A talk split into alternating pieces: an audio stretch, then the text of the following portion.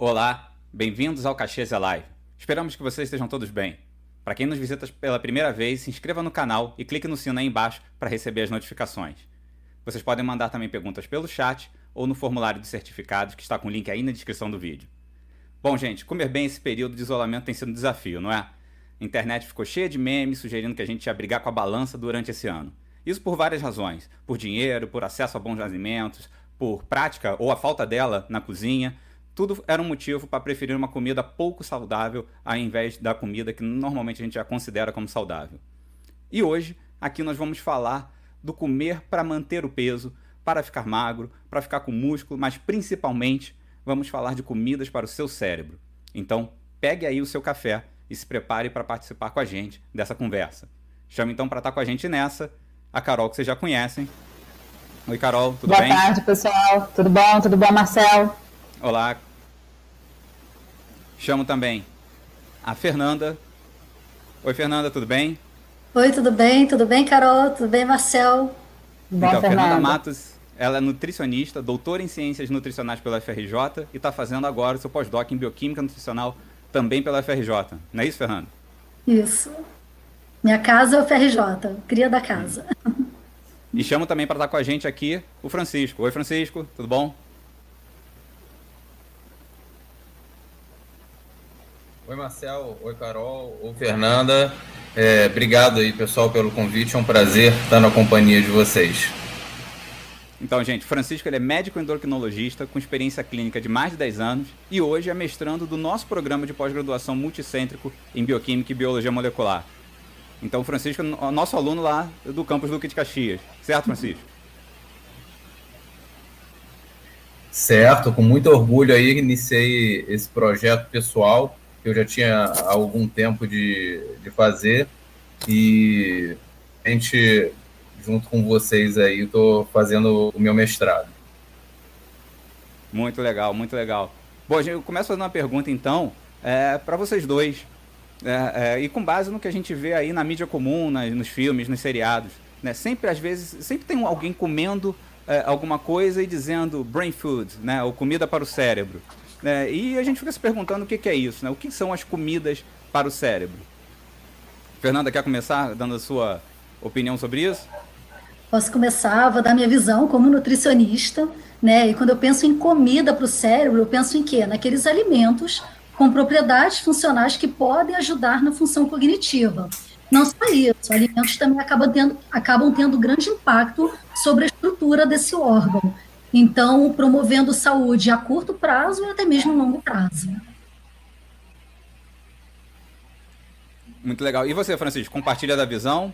Ou como você vê, como endocrinologista vê a, a brain food ou a comida para o cérebro? Bom, é, eu acho, queria só fazer uma observação, né, de como eu acho que é, o tema que vocês escolheram para falar hoje é importante, né, e de interesse de, de tantas pessoas, né? Porque assim, quem não quer melhorar, né, a, a sua concentração, a sua memória, eu como médico e a Fernanda como nutricionista, a gente certamente recebe sempre, ainda que a queixa principal do, do paciente não seja essa, em algum momento da consulta, ele pode eventualmente comentar que, ah, poxa, eu queria melhorar um pouquinho também a minha memória, eu sinto que eu estou mais esquecido, ou eu vou estudar para um determinado concurso, sempre tem alguma coisa nesse sentido. Então, é super de interesse das pessoas elas entenderem o que, que elas podem fazer para melhorar nesse sentido.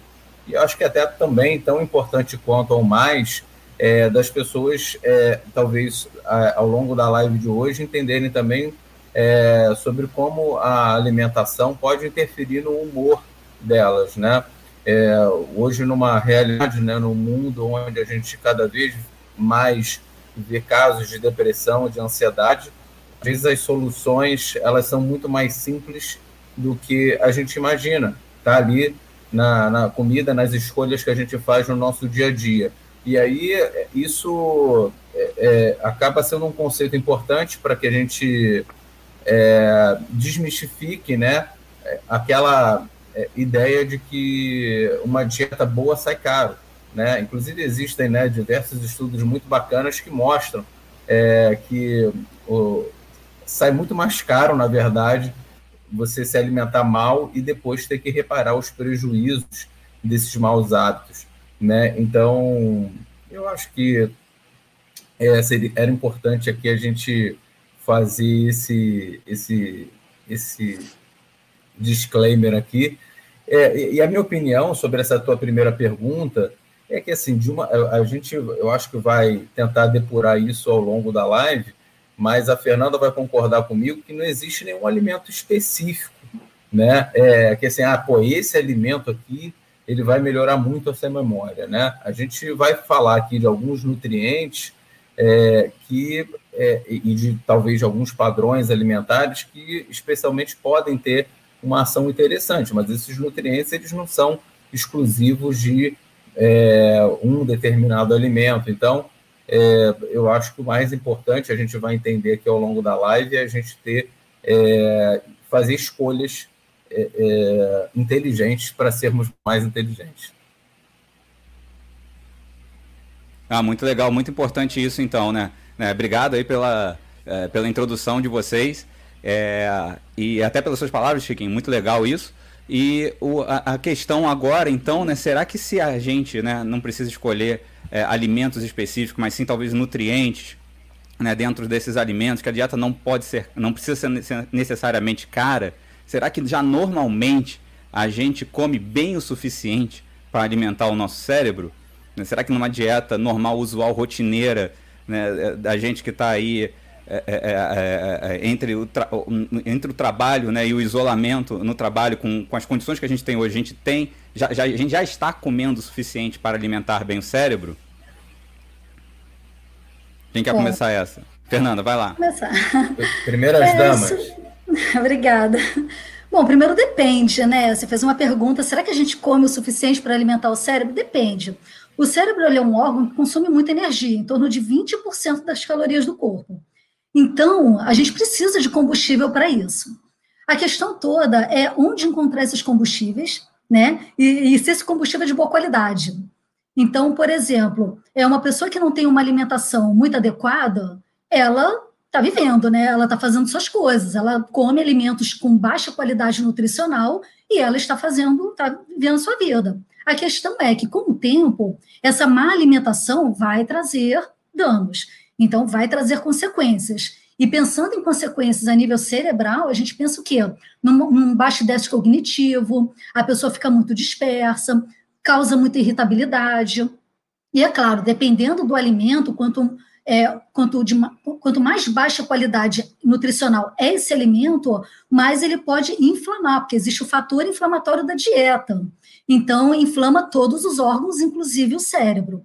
Então, por isso que a gente precisa entender de onde está vindo esse combustível, para que lá na frente a gente não comece a sentir as consequências dessa má qualidade. Por isso que eu coloquei, né? Depende. É, a gente come todos os dias. Tem dias que a gente come melhor, tem dias que a gente come pior.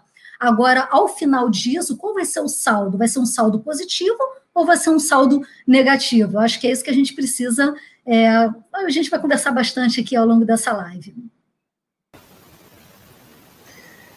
Fernanda, obrigada. Vou aproveitar então para fazer uma pergunta para você, depois se o Francisco quiser complementar também, já indo direto a um ponto assim. Francisco já comentou que né, a gente tem que prestar atenção nos nutrientes, que não necessariamente eles estão em um único alimento específico, né, mas em, em alguns alimentos. Eu queria que você falasse um pouquinho assim, a dica da nutricionista para os estudantes, né? Os nossos estudantes que estão naquela fase na graduação em que é muita energia né, dedicada às disciplinas, a estudar bastante, às vezes muitas horas por dia. Os estudantes do nosso, da nossa universidade que agora vão começar o ensino remoto, que é uma novidade para a gente, né? Que a gente não, está nós, docentes e eles, estudantes, adaptados a como vai ser essa rotina de ensino remoto. Alguns relatos até que é um pouco mais cansativo do que o ensino presencial. Então, assim, qual é a alimentação, como é a alimentação para o estudante, a alimentação adequada para esse momento da vida? O então, que, que você diria? Como bem colocou né, o Francisco, ele falou que não existe um alimento né, milagroso. Isso é uma visão muito reducionista. Né, como a gente coloca. A gente precisa ter um olhar mais amplo sobre a nossa alimentação. Então, é claro que é, existem alimentos fontes de, são aqueles alimentos ricos em, por exemplo, laranja. Quando pensa em laranja, é rico em vitamina C, né? Vem logo na cabeça. Não que ela não tenha as outras vitaminas, é, minerais, não que ela não tenha carboidrato, proteína, gordura, enfim. Mas é só para exemplificar, né, que a gente tem sim condições de, através da alimentação, melhorar, por assim dizer, né, a nossa atividade cerebral. Então, é, se a gente pensar em alimentos e, e compostos bioativos, é, ou então nutrientes, vitaminas e minerais, nós temos aí umas, umas, uma classe de alimentos que ajudariam sim o estudante. Então, por exemplo, é, principalmente os alimentos fontes de antioxidantes. Vamos pensar diretamente na fonte de antioxidante, porque o cérebro ele sofre muitos danos oxidativos. Então, seria um grupo bem interessante. Onde é que eu encontro esses, esses nutrientes? Vitamina A, vitamina E, vitamina C, selênio. Eu encontro principalmente no reino vegetal, então, vegetais verdes, é, alimentos alaranjados, tem muita fonte de vitamina A, muita fonte de vitamina E. Eu encontro também determinados produtos animais, como, por exemplo, nos peixes, principalmente peixes é, de qualidade, né, aqueles peixes que chamam peixes gordos, né, os peixes fontes de ômega 3. Então, todos esses é, nutrientes, por assim dizer, esses antioxidantes, anti-inflamatórios, vão ajudar muito na minha capacidade cognitiva. Tem também é, outras vitaminas e minerais que são mais bem direcionadas. Por exemplo, é, eu preciso do ferro não só para anemia, mas a gente sabe que o ferro é um carreador de oxigênio, né, hemoglobina, e vai oxigenar melhor esse cérebro. Eu preciso, por, por exemplo, de diversas proteínas a proteína ela ajuda nessa condução né, da, das sinapses. Então, se eu, se eu ficar falando aqui do, do grupo de compostos bioativos, de nutrientes, e aí eu coloco vitaminas, minerais, carboidrato, proteína, gordura, vocês vão ver que eu vou falar de uma alimentação equilibrada, de uma alimentação variada, balanceada, vou falar dos grãos integrais, vou falar do, né? Todo mundo vai adorar o que eu vou falar agora. Vou falar do chocolate, né? Uma vez que o chocolate, o cacau, ele é um, um ótimo antioxidante. Agora, não adianta só falar dos alimentos que ajudam nessa atividade do cérebro, não falar da combinação entre eles e da quantidade, porque é como o Francisco colocou, não existe nada bonzinho e nada malzinho. É, o desequilíbrio é que pode levar aí a, a diversos danos né, a, ao invés de ajudar a prejudicar a atividade cognitiva. E aí, antes de entrar nesses danos, é, será que algum alimento poderia ajudar né, uma, uma etapa específica do aprendizado? Né? A gente falou, no, você começou a falar no aprendizado em, em geral, em né? mas será que eh, tem um alimento que me facilita a concentração, o outro vai me facilitar a fixação? É, como é que eu posso, de repente, estar né, tá, é, é, brincando aí com, com os alimentos né, e favorecendo etapas diferentes necessárias para um aprendizado? É, eu não diria um alimento, né? Eu diria uma combinação de hábitos. Então, assim, por exemplo, os alunos que estão assistindo a gente, eles estão na semana de prova, sabem bem como é que é, né? A semana de prova, aquela semana pegada. Não adianta não dormir, por exemplo. Não adianta passar horas sentado na frente do computador, só estudando, só lendo, aí esquece de beber água, esquece de comer adequadamente, esquece de fazer um exercício. Então, não adianta falar só de um alimento. Agora, se eu fosse trazer aqui, eu digamos assim, alguém né, que poderia dar um estímulo momentâneo, eu não posso deixar de falar, por exemplo, da cafeína. Você mesmo abriu né, essa live de hoje falando: pega o seu café, vamos bater um papo. Realmente, o café ele estimula muito, né? ele auxilia na concentração, ele bloqueia a adenosina, que é, é induz a sonolência, e ele dá realmente essa, esse impulso para você estudar. Só que tem que ter cuidado, porque tem pessoas que têm uma, uma certa é, não digo deficiência, mas tem uma sensibilidade muito grande à cafeína, isso pode atrapalhar no sono. Aí não adianta nada, né? Se você não dorme, você não fixa a matéria. Isso aí já é bem falado, é, inclusive em grupos que trabalham com é, em grupo, grupos de preparatório para concurso. Fala muito sobre isso. E aí, Francisco, pode complementar com, com alguns detalhes também sobre essa questão do, do alimento no aprendizado? Bom, é, primeiro é sempre é sempre bom escutar que a Fernanda concorda comigo, né? Então, poxa, você, isso já, já te dá um alívio ali de que você está no caminho certo, né? Mas é, vou, vou, tentar comentar aqui de trás para frente, né? Algumas coisas que ela pontuou e complementar. Eu acho que é, existem alguns comentários interessantes. Né? Primeiro, ela falou aí sobre a questão do sono é, nessa fase de estudo e eu queria é, falar especificamente sobre o estresse, né? Que é um. É, é, obviamente está presente dependendo da, da, da, situação, e a gente tem que entender que para que a, a, nossa memória, por exemplo, esteja boa, a gente precisa de é, alguns neurotransmissores funcionando muito bem, tá? É, como por exemplo, por exemplo, a noradrenalina, né, a acetilcolina, a dopamina, e para que esses é, neurotransmissores é, eles sejam formados, tá? É, existem algumas etapas e o estresse crônico ele atrapalha né, a formação desses neurotransmissores. Então, o estresse ele realmente, como muitas pessoas falam, aí, o estresse emburrece. Né? Então, é, é sempre importante é, o aluno aí na sua agenda de estudos aí, é, incluir também atividades que reduzam o seu grau de ansiedade, ele é, seja organizado nesse sentido. É, sobre a cafeína, é uma observação importante que a, que a, que a Fernanda fez também, é que existem pessoas que são metabolizadoras ou lentas ou intermediárias né, da cafeína, e aí podem sim se consumir é, bebidas como café, chá ou energéticos, é, principalmente depois de um certo horário, classicamente ali depois de duas, três da tarde, podem sim ter é, algum problema de sono e isso acabar, é, na verdade, sendo é, uma coisa ruim de uma forma geral para a sua performance aí cognitiva. Né? É, e aí, devolvendo a resposta voltando à resposta lá para o início da tua pergunta, né, sobre um alimento específico para isso, como eu falei ali no início, eu acho que a gente não pode, não adianta a gente pensar de uma forma aguda, tipo, caraca, eu vou, eu vou sentar para estudar agora, então vou comer isso daqui.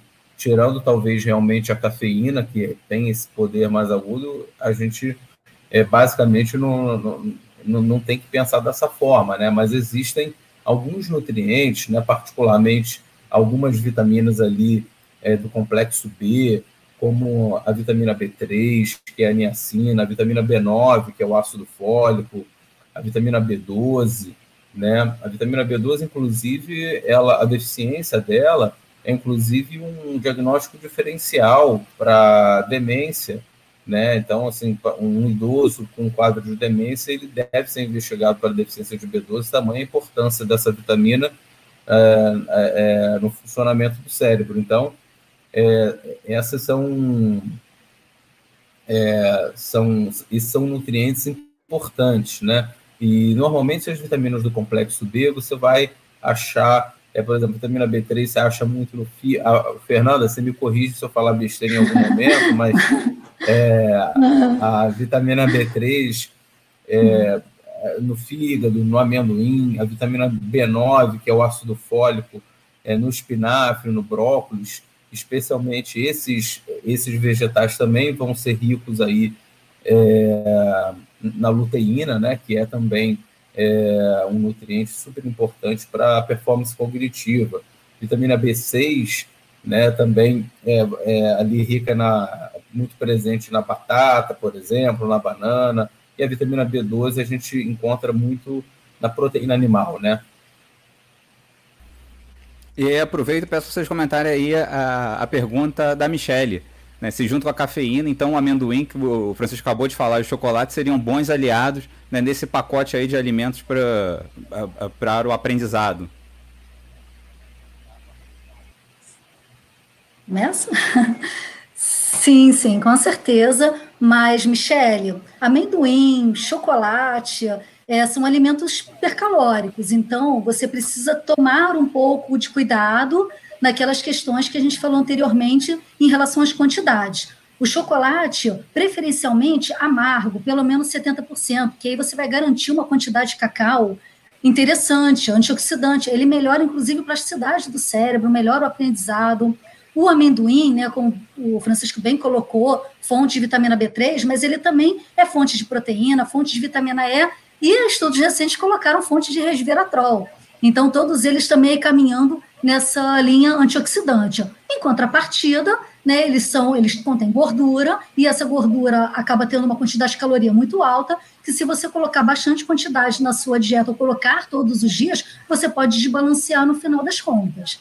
Então, aquilo que era para ter um efeito protetor passa a não ter um efeito protetor. Ao contrário, pode até ter um efeito ruim. O excesso de gorduras ser guardado no seu corpo como gordura corporal, e a gente sabe que a gordura corporal em excesso, ela não é apenas um protetor térmico. A gente já sabe que o tecido adiposo, né, a gordura corporal, ela é um grande órgão endócrino e ela participa ativamente na produção de citocinas inflamatórias, respostas imunológicas. Então, tudo isso pode prejudicar também a função do cérebro. Ah, bem legal, bem legal. É, entendemos então né, que não existe aquele alimento milagroso que a gente vai comer um pedacinho né, e vai estudar sem parar. Né, e, e, percebemos também que temos que ter um cuidado com os alimentos, né, porque o excesso de algum deles pode até prejudicar o aprendizado. Né? Exemplo da maravilhosa cafeína, que se a gente consumir demais vai perturbar o sono e aí a gente vai perder toda a etapa importante de fixação é, do aprendizado. Né? Entendemos também né, que, são, que, que são as moléculas que compõem esses alimentos né, que vão atuar aí em diversas etapas, sinalização, é, humor, metabolismo e é, é, participar então do, do conjunto de, de respostas que vão levar ao benefício do consumo desse alimento, né? E aí, quando vocês comentaram de estresse, me veio uma outra pergunta, né? Vocês falaram de sono, vocês falaram, então, é, é, do, o Francisco falou do estresse. Me veio a seguinte pergunta: será que alguns alimentos ajudariam a combater o estresse? Já direciono então essa pergunta para o Francisco. Quer começar com essa? Posso começar. É,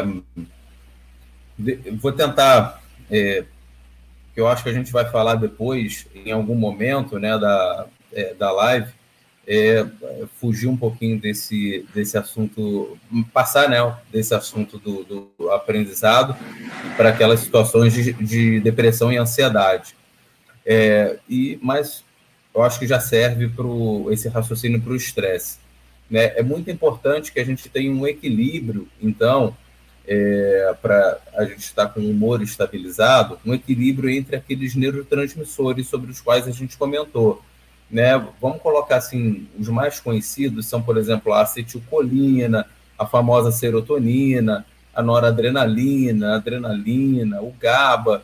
Então, é, quando a gente tem uma, é, uma descompensação, uma, um predomínio de neurotransmissores que são excitatórios, né, a gente vai, então, naturalmente, ter um quadro de mais estresse, mais ansiedade. Ou seja, uma maneira, através da nutrição, da alimentação, da gente combater isso, é a gente é, é tentar formar mais neurotransmissores que é, sejam é, relacionados à calma e ao humor, né? no caso, por exemplo, a serotonina, é, com alimentos é, que sejam fontes de triptofano, de vitamina B6, no caso do GABA, é, também alimentos que sejam ricos em taurina, em glicina, é, e aí a gente está falando de abóbora, de batata, de cenoura, é, deixa eu ver aqui mais. É, no caso da taurina, é, glutamina, por exemplo, também que a gente produz, mas também pode vir de alimentos, alimentos como iogurte, ovos. Então, eu acho que a gente tentar promover esse equilíbrio entre os neurotransmissores vai é, é uma ótima estratégia para é, regular os níveis de estresse através da nutrição. E aí, Fernanda, peço para você completar é, é aí né, do ponto de vista da, da nutricionista, né, é, todos esses alimentos que, é, que o Francisco falou, né, e alguns que me chamaram a atenção, né, batata, por exemplo, né, isso tem que estar em um certo equilíbrio para trazer felicidade sem a, a, consequência do excesso de consumo de batata que eu acho que todo mundo já conhece. Com certeza. E para complementar né, o que o Francisco colocou, ele já falou muito bem de todas essas questões nutricionais. É, falar também da, do comportamento. Né? Na nutrição, a gente trabalha muito o comportamento, os hábitos alimentares. Então, manter uma rotina também é fundamental. O cérebro adora tarefas cumpridas. Ele odeia, né, quando, é, quando a gente coloca muitas telinhas abertas no computador, o cérebro não gosta disso. Ele não gosta das coisas terminadas pela metade. Então a gente precisa criar uma rotina. Criando uma rotina, a gente vai ter rotina para tudo. Rotina para alimentação. Se eu acordo cedo, todo dia no mesmo horário, eu vou tomar um café da manhã naquele horário. Se eu faço exercício pela manhã, eu já saio do exercício com bem-estar, com a produção de todos esses hormônios né, do prazer, como o Francisco bem colocou aqui, e você com certeza já vai sentar para fazer uma atividade laboral ou educacional totalmente diferente. Né, você, vai, você vai fazer muito melhor, você vai oxigenar mais o cérebro, dormir também, o ritual do sono, a higiene do sono, ele é muito importante. Agora, tem um fator aqui que faz parte digamos assim, é, está inserido entre os nutrientes e que a gente não falou até agora, mas é importantíssimo: o álcool. O álcool atrapalha muito o sono. Né? Ele, é, ele, ele é tóxico em determinadas quantidades, é tóxico para o cérebro, pode levar a inflamação, danos celulares. Então, é, ter cuidado nesse uso é, do álcool, eu não gosto muito da palavra moderado, porque o que é moderado para mim não é moderado para outra pessoa. Então, o ideal seria sentar mesmo com o seu médico, com a sua nutricionista, conversar com eles sobre todas essas questões, inclusive sobre a bebida alcoólica. Mas é só para já, já, deixar aqui né, o recado de que se você é, precisa focar, precisa estudar, precisa colocar o seu cérebro né, a mil, funcionando plenamente, com certeza o álcool ele não está inserido nessa história aí.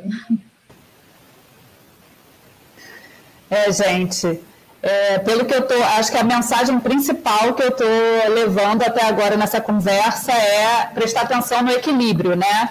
Pela fala de vocês dois, assim, que a gente tem percebido é que, enfim, uma alimentação equilibrada talvez seja a chave para bons resultados, eu diria assim, né? E mesmo aqueles alimentos que a gente pode ter como bons alimentos que vão nos favorecer em uma determinada atividade, quando em excesso também podem comprometer alguma coisa, né?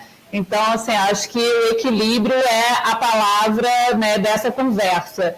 E eu queria é, levar, fazer uma pergunta para vocês, que é o seguinte: essa alimentação equilibrada, né, ela também pode fazer parte, talvez, de uma série de fatores que podem levar ou não a alguns distúrbios alimentares que a gente ouve falar, né? E doenças metabólicas, né? Eu queria saber que vocês falassem um, pouco, um pouquinho se existe assim, uma relação direta que vocês apontem entre esses distúrbios alimentares ou doenças metabólicas com algum ganho ou déficit cognitivo, né? Então, relacionar doenças metabólicas com a cognição. Como é que é essa relação? A Fernanda quer começar falando? Posso, posso começar sim. É, eu falo dos distúrbios alimentares e o Francisco fala dos distúrbios metabólicos. Ótimo. É, os distúrbios alimentares, com certeza, eles podem levar ou a excesso de alimentação ou a falta da alimentação. Então, dos distúrbios alimentares mais clássicos que a gente tem seria a anorexia, a bulimia e a compulsão alimentar. Então, a anorexia seria o que? A ausência desses alimentos. E aí, como vocês podem ver né, perceber, não sei se vocês conhecem ou têm contato, já viram em algum programa né, que sempre aparece em televisão falando sobre esses distúrbios alimentares, vocês percebam que as pessoas estão vivas, né? Elas vão vivendo na privação, e, enfim, não é a, o melhor funcionamento para o corpo, mas vocês começam a perceber que o corpo começa a dar sinais e sintomas de deficiência. Então, cai cabelo, é, o hálito não fica bacana, você já começa a ter, né, falando de cérebro, você começa a ter um déficit de atenção, você fica muito esquecido, né, você fica, como dizem, com a mente anevoada. Né, então, é, são vários sinais clínicos que você pode ter é, diante de uma falta total de alimentação. Vai faltar vitaminas, minerais, enfim. É, no caso, por exemplo, de uma bulimia, dependendo de qual tipo purgativo que você utiliza, pode te levar à desidratação. E o cérebro ele está mergulhado em água. Então, assim, eu preciso de água para manter né, uma ótima atividade cognitiva. É só a gente pensar na ressaca do dia seguinte. O que é a ressaca do dia seguinte? Né? Você é extremamente desidratado, uma dor de cabeça explodindo. Então, você, justamente por causa da desidratação. E no caso da compulsão alimentar, é, sem purgação, a pessoa tem né, aqueles episódios de uma alimentação excessiva e aquela energia que não é utilizada, ela é guardada. E é guardada como? um tecido adiposo. E esse tecido adiposo em excesso vai levar a pessoa à obesidade, e a obesidade vai levar a diversas doenças metabólicas que o Francisco vai poder aí é, retratar muito bem e todas as suas consequências para o bom funcionamento do cérebro.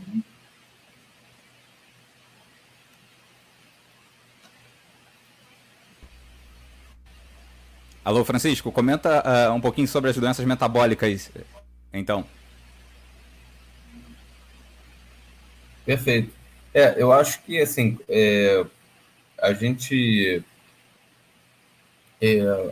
passando por esse assunto da alimentação, né, quando a gente imagina também o, o oposto, né, uma pessoa é, se alimentando é, mal, né, é, consumindo, por exemplo, excesso de carboidrato refinado, de alto índice glicêmico, né, que são as farinhas, são é, é, os pães brancos, as massas, tal, em excesso. Isso, como a Fernanda falou no início, é, por si só já aumenta aquele processo de, de neuroinflamação, é, como também é, vai desencadear a própria síndrome metabólica, né, a resistência à insulina, é, que aparece em função disso, ela também aumenta ainda mais o estresse oxidativo e esse processo inflamatório, é, enfim, que prejudica, é, acaba, é um dos fatores que prejudicam demais aí a saúde cerebral. Né? Eu destacaria é, quatro fatores que a gente sempre tem que pensar quando pensar em cérebro: né? neuroinflamação, é, os neurotransmissores, que a gente já falou um pouquinho, microbiota intestinal e, e essa questão metabólico-nutricional, né? É, por exemplo, porque está tudo muito interligado, né? É, por exemplo, uma alimentação pobre em magnésio, né, que é um mineral super importante e que é a dieta ocidentalizada, né, que a maioria das pessoas tem hoje, é, é, é pobre em magnésio, ela, ela contribui muito para a neuroinflamação, ela, ela também ela reduz a fluidez da barreira hematoencefálica e aí o cálcio é, acaba tendo a sua entrada é, dificultada nos neurônios, ou, ou seja, é, essa questão é, também acaba interferindo. Um outro exemplo, por exemplo, é, é, é, um outro exemplo, por exemplo, é ótimo, né? Mas existe uma mutação, né, que cada vez mais vem sendo falado, que é a, a mutação da, de uma enzima que converte é, a forma que, é, que, converte o ácido fólico para sua forma ativa, né? É, e a gente tem visto que a, essa mutação, ela é, na verdade, muito mais frequente do que a gente imaginava. E uma das consequências dessa mutação, e consequentemente a não formação é, desse ácido fólico ativo, é justamente é, um quadro de depressão que não responde bem, inclusive, a tratamento convencional. E, e também a gente vê que é, deficiências nutricionais também é, acabam interferindo na ação dessa enzima. Então, por mais que a pessoa não tenha uma mutação nessa enzima, se ela não tiver uma nutrição adequada, ela pode ter também uma, uma ação prejudicada e não converter, por exemplo, para ácido fólico. Então, vocês veem como, de certa forma, tudo aí está tá interligado, né?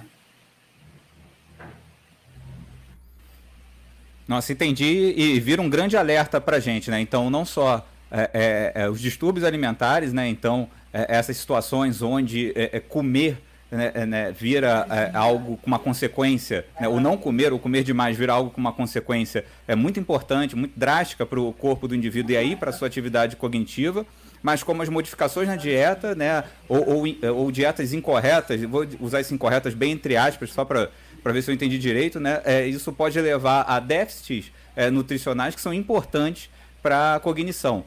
E aí é, é, o indivíduo ficaria né, com menor capacidade é, cognitiva. Bom, então agora que a gente identificou os problemas, a gente vai ter que arrumar a solução, né? A gente vai ter que corrigir isso para quem está assistindo a gente até agora. Né? Então vamos pensar nisso. Para aumentar a atividade cognitiva e, e, e, como a gente falou também, como a gente quer levar também né, um pouco de felicidade é, é, para o nosso público, né?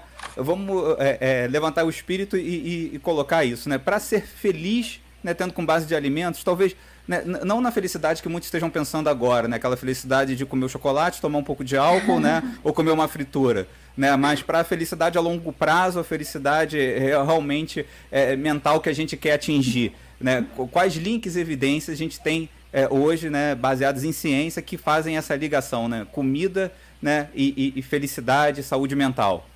Fernanda quer começar essa? Posso, posso começar.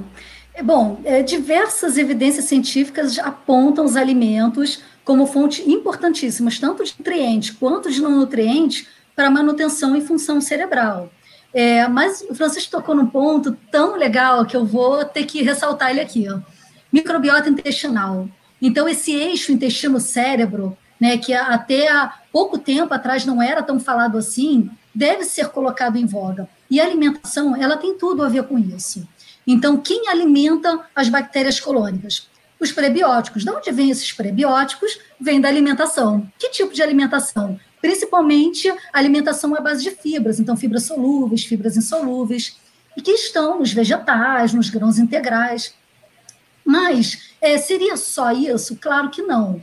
Então, tudo começa com a mastigação. Eu mastigando muito bem os alimentos, eu vou triturá-los de uma forma adequada para eu conseguir absorver esses nutrientes. Eu absorvendo esses nutrientes e esses resíduos que sobram, por assim dizer, vão lá para o meu intestino e vai servir de alimentação para essas bactérias. Bactérias colônicas felizes, ser humano feliz. Né? Alguém já deve ter escutado aquela, aquele termo, e fulano está enfesado. De onde é que vem esse termo enfesado? Né? Vem muito também do intestino. Então, ter uma boa saúde intestinal a gente também vai ter produções é, não só de hormônios, neurotransmissores do prazer, mas como a gente também vai evitar que passe patógenos, que passe proteínas inteiras, que passe toxinas provenientes de metabólitos de bactérias que vão ganhar corrente sanguínea e vai causar uma bagunça generalizada, que a gente chama de endocrino. Nesse assunto microbiota, eu falei, caramba, falar em felicidade né, é falar de microbiota intestinal, não tem como não falar.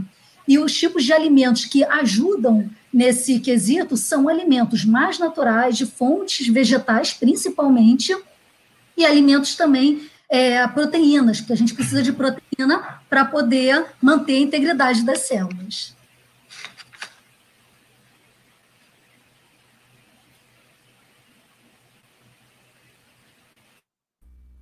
E Francisco, pode completar essa. Isso, por favor.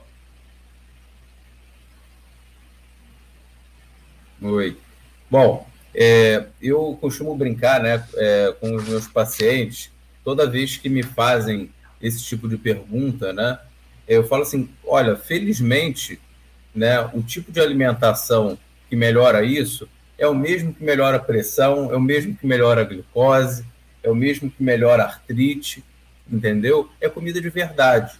Então, é, tenta, é, para quem está ouvindo e quer aplicar esses conceitos no seu dia a dia, é, parece meio chavão, né? Mas, é, e é mesmo, né? Mas tenta é, é, imaginar você no seu dia desembalando menos e descascando mais, tá?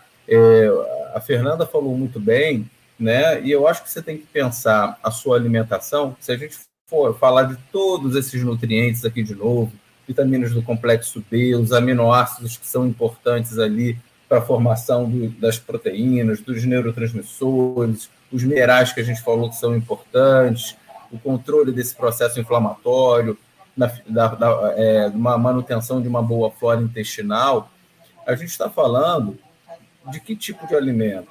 De folhas, legumes, leguminosas. O que, são as leguminosas? São os feijões, é o grão de bico, é a ervilha.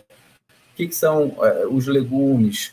É abóbora, é brócolis, é cenoura, berinjela, é, é, fontes saudáveis de carboidrato, né? De é, tenta, a gente tentar é, reduzir o índice é, glicêmico, a carga glicêmica, melhor dizendo, das nossas refeições, evitando tanta massa, tanta massa refinada, tanta farinha. É, então, a gente, através dos tubérculos, consegue fazer isso muito bem. É, são excelentes fontes é, de carboidrato, tanto o, os legumes, né, alguns legumes, quanto os tubérculos. Mas também o feijão, o, o feijão que muitas pessoas têm medo, é, ele tem um índice glicêmico igual ou muito parecido com o da batata doce. Não precisa ter medo de comer feijão, não precisa ter medo de comer um arroz. Depend, dependendo do seu caso específico, você tem que ter sim um cuidado na quantidade de arroz que você come, né, para você não hiperativar a insulina ou de repente preferir o arroz integral, é, diminuir o consumo de gorduras saturadas. É, eu vejo, e a Fernanda deve ver isso também no consultório, que as pessoas tem um desequilíbrio muito grande entre é, o tipo de gorduras né, que é, é, ela ingere, né? Ingere-se muito mais gorduras saturadas do que aquelas insaturadas que vai vir, né, que vão vir do azeite, vai vir do abacate, vão vir das oleaginosas. Alguém é, mandou uma pergunta aí sobre esse equilíbrio do consumo de ômega 3 ômega 6. É muito isso também da gente fazer esse tipo de equilíbrio. É, e é, naturalmente, quando a gente faz todas essas escolhas que eu falei aqui, a gente está é, tá aumentando o consumo de fibras. Essas fibras que vão, é, como a Fernanda falou aí no final, ajudar muito a modular a flora intestinal. Né? A, é, a flora intestinal, ela, como eu falei, está tudo interligado, né? aqueles quatro pontos lá, neuroinflamação, microbiota, neurotransmissores, fatores metabólicos e nutricionais, isso está tudo interligado uma microbiota ruim, você vai estar tá gerando mais inflamação sistêmica e, consequentemente, mais neuroinflamação. Uma microbiota ruim, você vai estar tá com um desequilíbrio ali dos seus neurotransmissores. E aí a gente já comentou um pouquinho antes é, das consequências disso. Né? Então, é, resumindo, é fazer, é comer comida de verdade, tá? É tentar fugir um pouquinho é, talvez das conveniências do industrializado, é, e você vai ter muito benefício na sua qualidade de vida. É, Francisco, então é, o segredo é comida de verdade. Eu gostei do seu comentário, né? Descascar mais e desembalar menos, alguma coisa assim, né? Que você é, falou. Exato. Mas mesmo tendo isso em mente, muitas vezes parece assim irresistível, né, não testar uma dieta da moda, ou pelo menos não querer conhecer, saber um pouco mais de alguma dieta que está sendo super falada aí nos perfis, no Instagram, enfim, nas redes sociais. E a gente tem visto, né, diversas dessas dietas que vão aparecendo é, há pouco tempo atrás, eu não sei se, se ainda estou na moda, mas a gente está tá ouvindo falar muito né, de dieta low carb ou dieta vegana. E me parece que toda vez que muitos benefícios são mostrados em relação a uma determinada dieta específica, por exemplo, a dieta cetogênica, né? Cheia de benefícios e aí vários resultados são mostrados, perda de peso, aumento da cognição, mas às vezes tem algumas, alguns estudos controversos também, né? Mas antigamente, inclusive, a dieta cetogênica era vista como uma coisa sei lá se eu posso usar o termo maléfico, mas vários é, é, sintomas, eu diria, ou consequências não muito adequadas ou agradáveis também eram apontadas para quem é, adotava esse tipo de dieta. Eu queria que vocês comentassem um pouquinho sobre isso. Não sei se o Francisco quer começar comentando. O que, que a gente já sabe mais hoje em dia, né, sobre essas dietas, o que, que é indicado, que cuidados a gente deve tomar ao ouvir falar de uma dieta, é a dieta da moda e vamos lá, vamos apostar nisso e sair fazendo. Né? Bom, acho que foi excelente essa tua pergunta. É, primeiro que eu costumo fazer uma brincadeira também, é, que é o seguinte, né? Muitas vezes as pessoas acham que estão fazendo uma dieta low carb, né? Quando elas, na verdade, estão fazendo uma dieta normo carb. Né? É assim, elas reduziram o carboidrato com a quantidade que, na verdade, é o normal, seria o recomendado. Porque é, muitas vezes as pessoas estão, na verdade, comendo muito carboidrato. E aí reduzem e acham que estão fazendo low carb. Né? E aí, é, quando dá, uma, dá essa adequada na quantidade e, consequentemente, na qualidade do carboidrato, é, obviamente você vai ter aqueles é, benefícios que a gente acabou falando de redução de estresse oxidativo, de é, me, a, me, é, uma menor liberação de citocinas inflamatórias, etc. Especificamente sobre a cetogênica, existem sim vários estudos sobre condições específicas, né?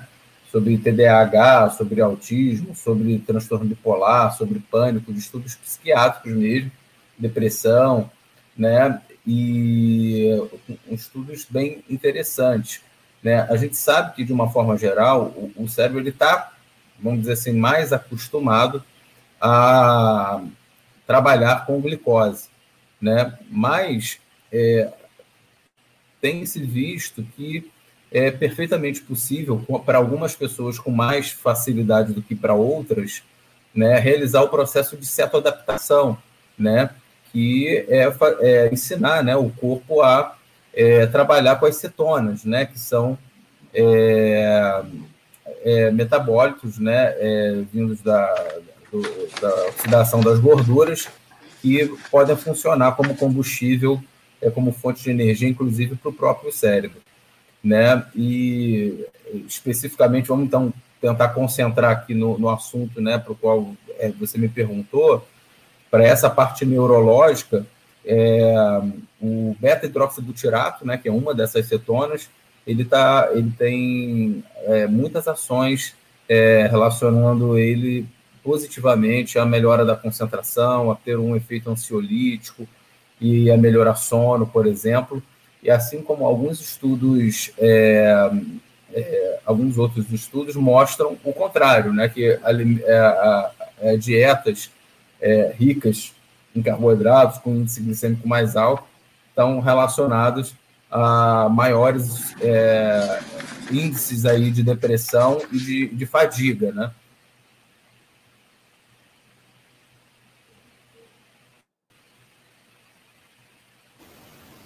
Fernanda, quer complementar? Ah, com certeza, né? Quando fala em dieta da moda, né, existem muitas modalidades dietéticas. Dietas da moda é porque caiu né, na percepção popular, por isso que ficou dietas da moda, mas todas elas têm respaldo científico. Uma outra dieta também que ganhou muita repercussão em termos de melhora cognitiva foi a de jejum intermitente. Então, alguns estudos apontam, é, para quem não conhece o jejum intermitente, existem algumas modalidades. A modalidade mais praticada é 16 por 8, 16 horas no estado sem se alimentar e 8 horas no estado alimentado. Existem outras modalidades, mas essa é a mais praticada.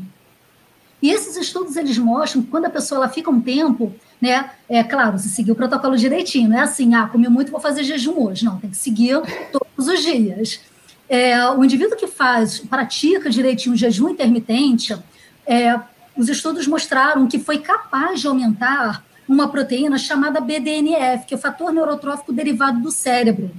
Ela tem a capacidade de desenvolver é, ela trabalha no desenvolvimento e fisiologia do sistema nervoso e também processos relacionados à plasticidade cerebral e, e ela ajuda também na memória e no aprendizado. Então esses estudos eles caminham muito nessa linha. Então são dois tipos de dieta, tanto a cetogênica como bem colocou o Francisco, né, datada da década de 20, com trabalhos com epilepsia e tal. E agora o jejum intermitente, trabalhando muito nessa linha de saúde cerebral.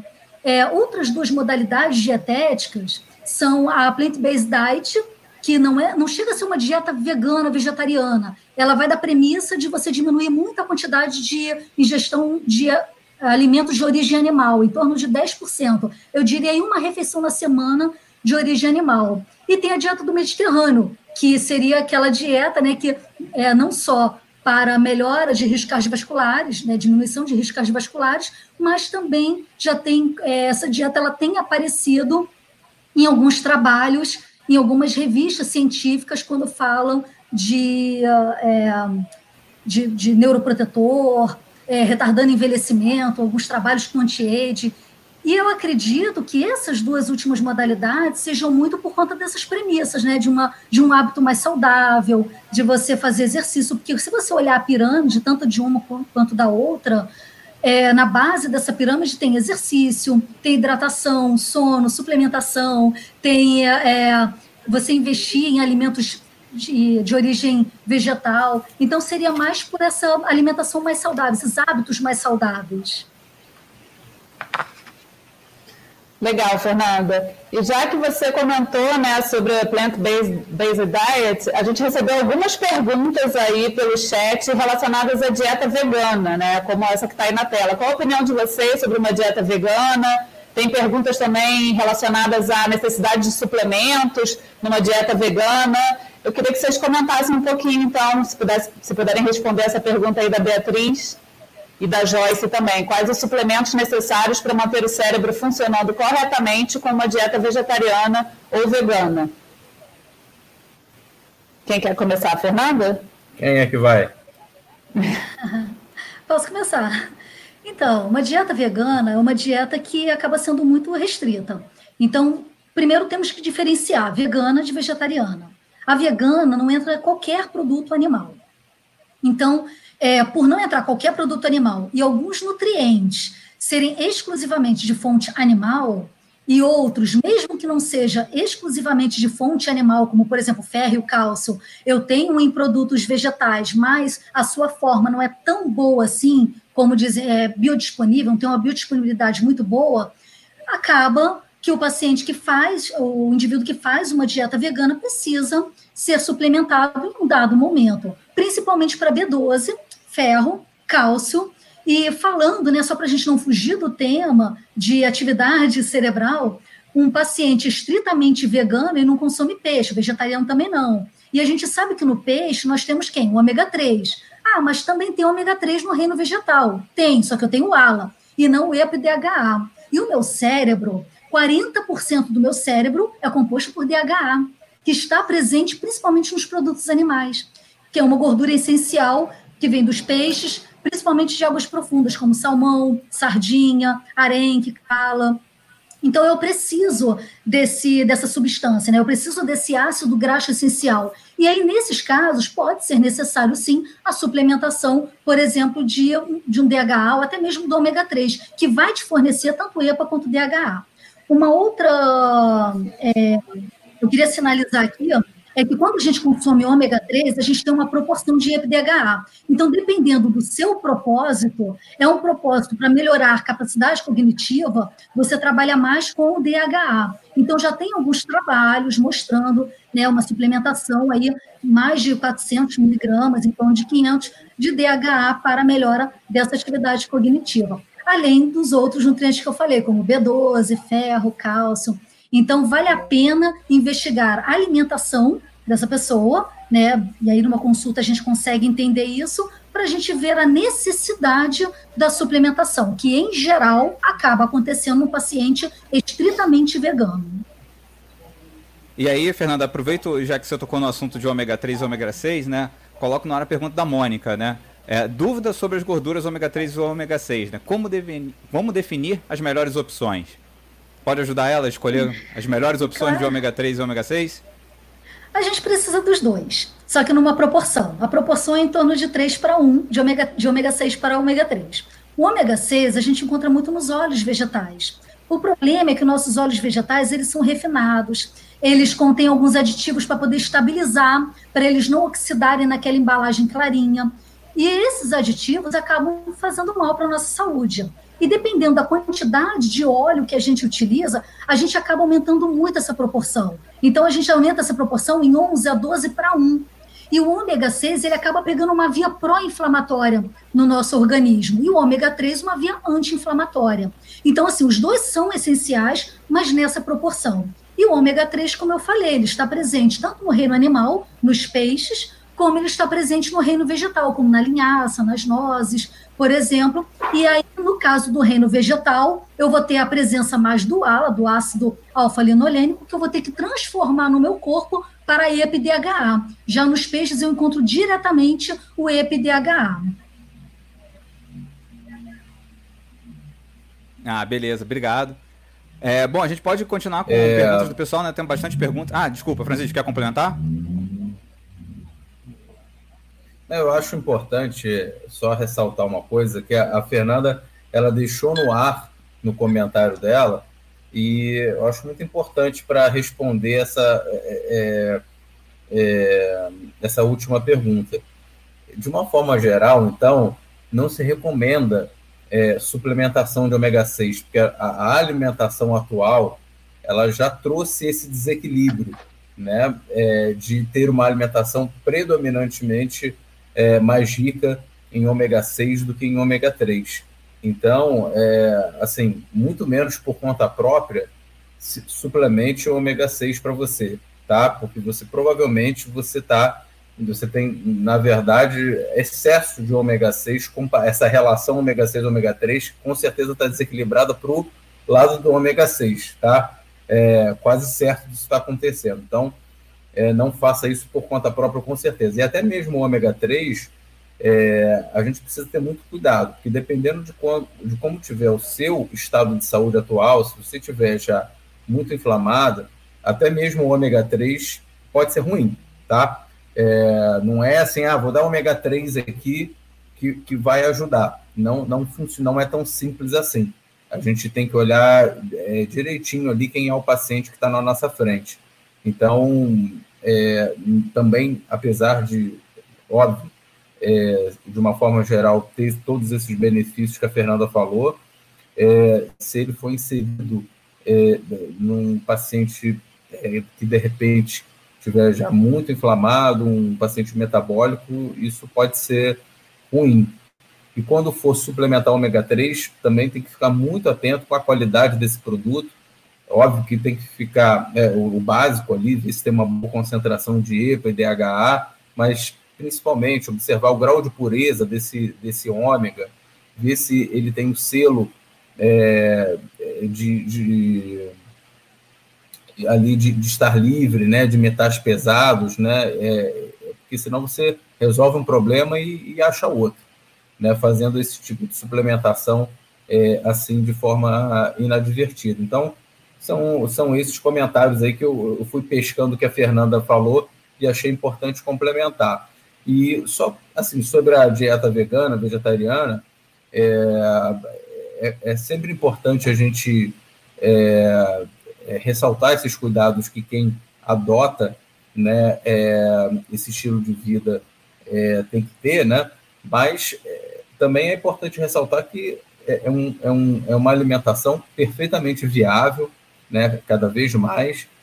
você vai ter, sim, talvez essa necessidade pontual de suplementar um ou outro nutriente, mas a gente sabe é, é, não faltam evidências aí bem recentes que, que mostram, né, é, outros tantos benefícios é, está se reduzindo aí é, o consumo de proteína animal, tanto que nessa esteira, justamente, é, um estilo de dieta que, que veio crescendo muito foi justamente o plant-based diet, né, que é, insere é, ali ao longo da semana algumas refeições com, com alimentos de fonte animal.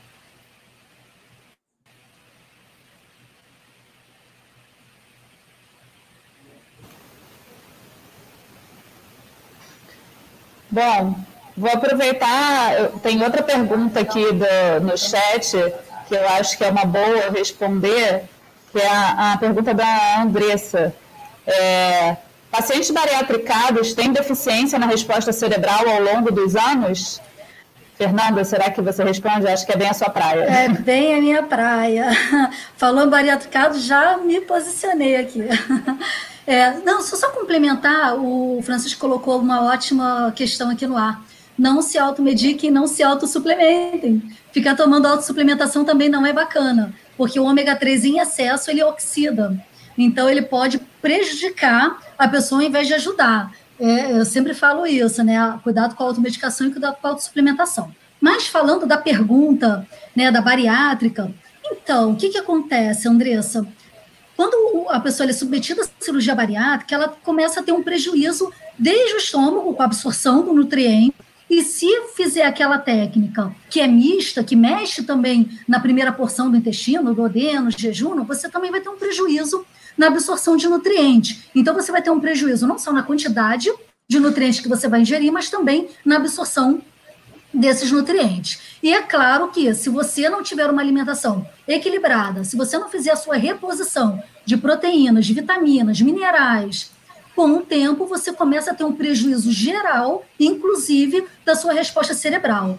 Então, a cirurgia bariátrica ela não está ligada diretamente a uma queda, né, a uma deficiência da, de atividade cognitiva ou prejuízo do cérebro, de forma alguma. Muito pelo contrário. O paciente que está com obesidade, uma obesidade muito grave, muito inflamado, isso sim leva a um prejuízo da, da atividade do cérebro. Quando ele faz cirurgia bariátrica, ele vê, de regra, ele melhora esse estado geral de saúde. Mas aí você ganha um outro problema, né? Você melhora é, questões metabólicas importantíssimas, cirurgia bariátrica ele é excelente, é, nesse quesito de controle metabólico. Por outro lado, você precisa ficar bastante atento à sua alimentação, à sua suplementação.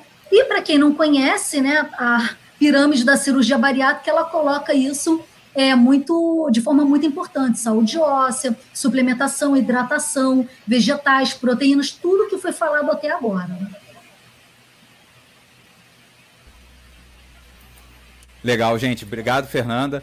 É, faço uma última pergunta para vocês, né, já que a gente está chegando aqui no, no tempo da nossa live.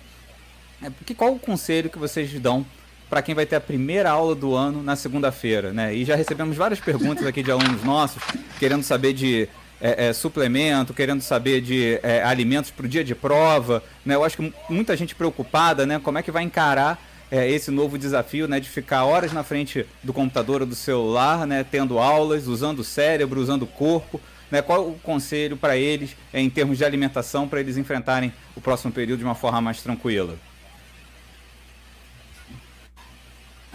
Para seguir a ordem de toda a live, Fernanda, quem, começa quem? você. Olha, meu conselho para vocês é comecem hoje essas mudanças. Não deixe para começar segunda-feira.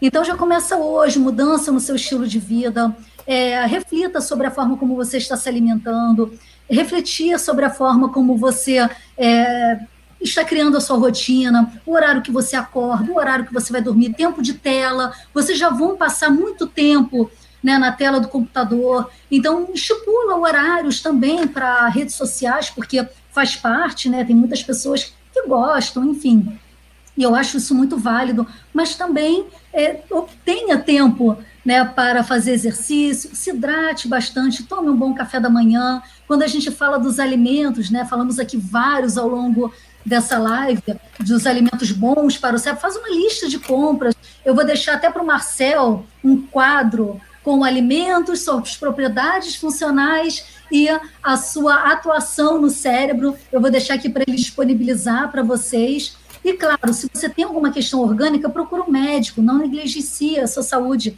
Os jovens, né, estão, estão bem, mas às vezes um sintoma ou outro já pode ser algum sinal ou de deficiência ou de que alguma coisa não anda muito bem. Então procura um médico, faz um check-up, faz um exame de sangue, vê se está tudo direitinho, né, vê se está tudo certinho. Procura um nutricionista para poder adequar a sua alimentação.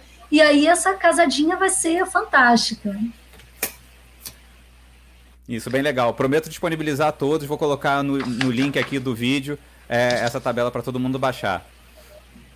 E Francisco, por favor, completa né, com seu conselho para quem vai ter a primeira aula aí na próxima segunda-feira.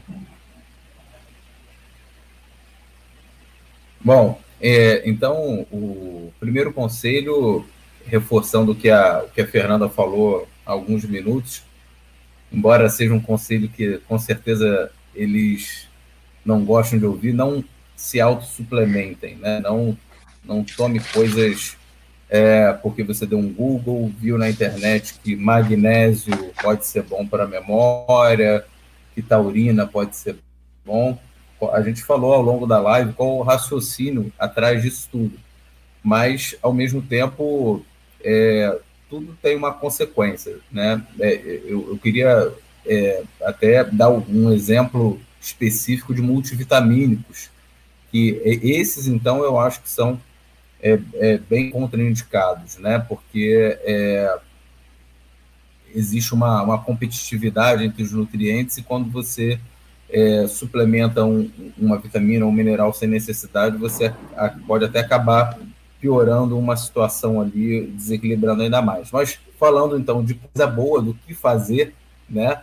É, com certeza, é, melhorar a qualidade e a quantidade do carboidrato que você coloca para dentro, reduzir massas, pães, isso com certeza vai te dar, deixar mais disposto física e mentalmente, tá? Você aumentar a quantidade de vegetais e frutas na, no seu dia a dia, aumentar a quantidade de gordura boa. O que, que é gordura boa? É o azeite, é a linhaça, são as castanhas, as sementes de uma forma geral, tá? Isso vai ser muito importante.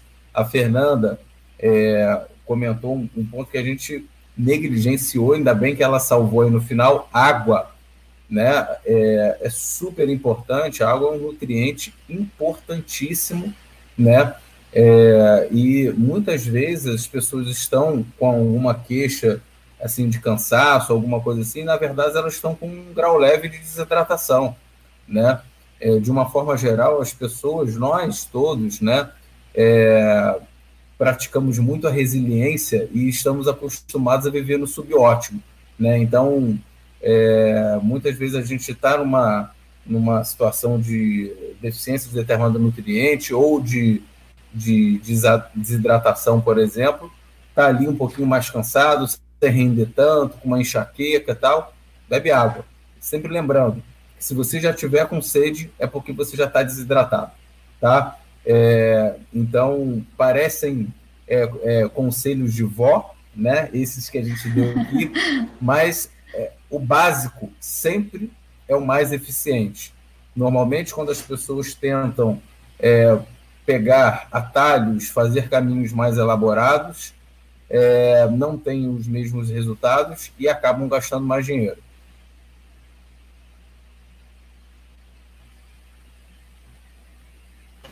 Ótimo, gente. Obrigado pelos conselhos, obrigado pelas dicas. Talvez obrigado pelo puxão de orelha, né? Quem entendeu, entendeu. E fiquei muito feliz com a participação de vocês nessa live. É, ficamos por, uh, por, aqui então. É, obrigado novamente, obrigado a, a quem é, nos acompanhou até agora nessa live, né? E fiquem ligados para terça-feira que vem com uma nova live do Caxias é Live. Né? E até breve para todos, espero que fiquem bem. Boa tarde, pessoal. Boa Obrigado tarde. pelo convite. Obrigada, Carol.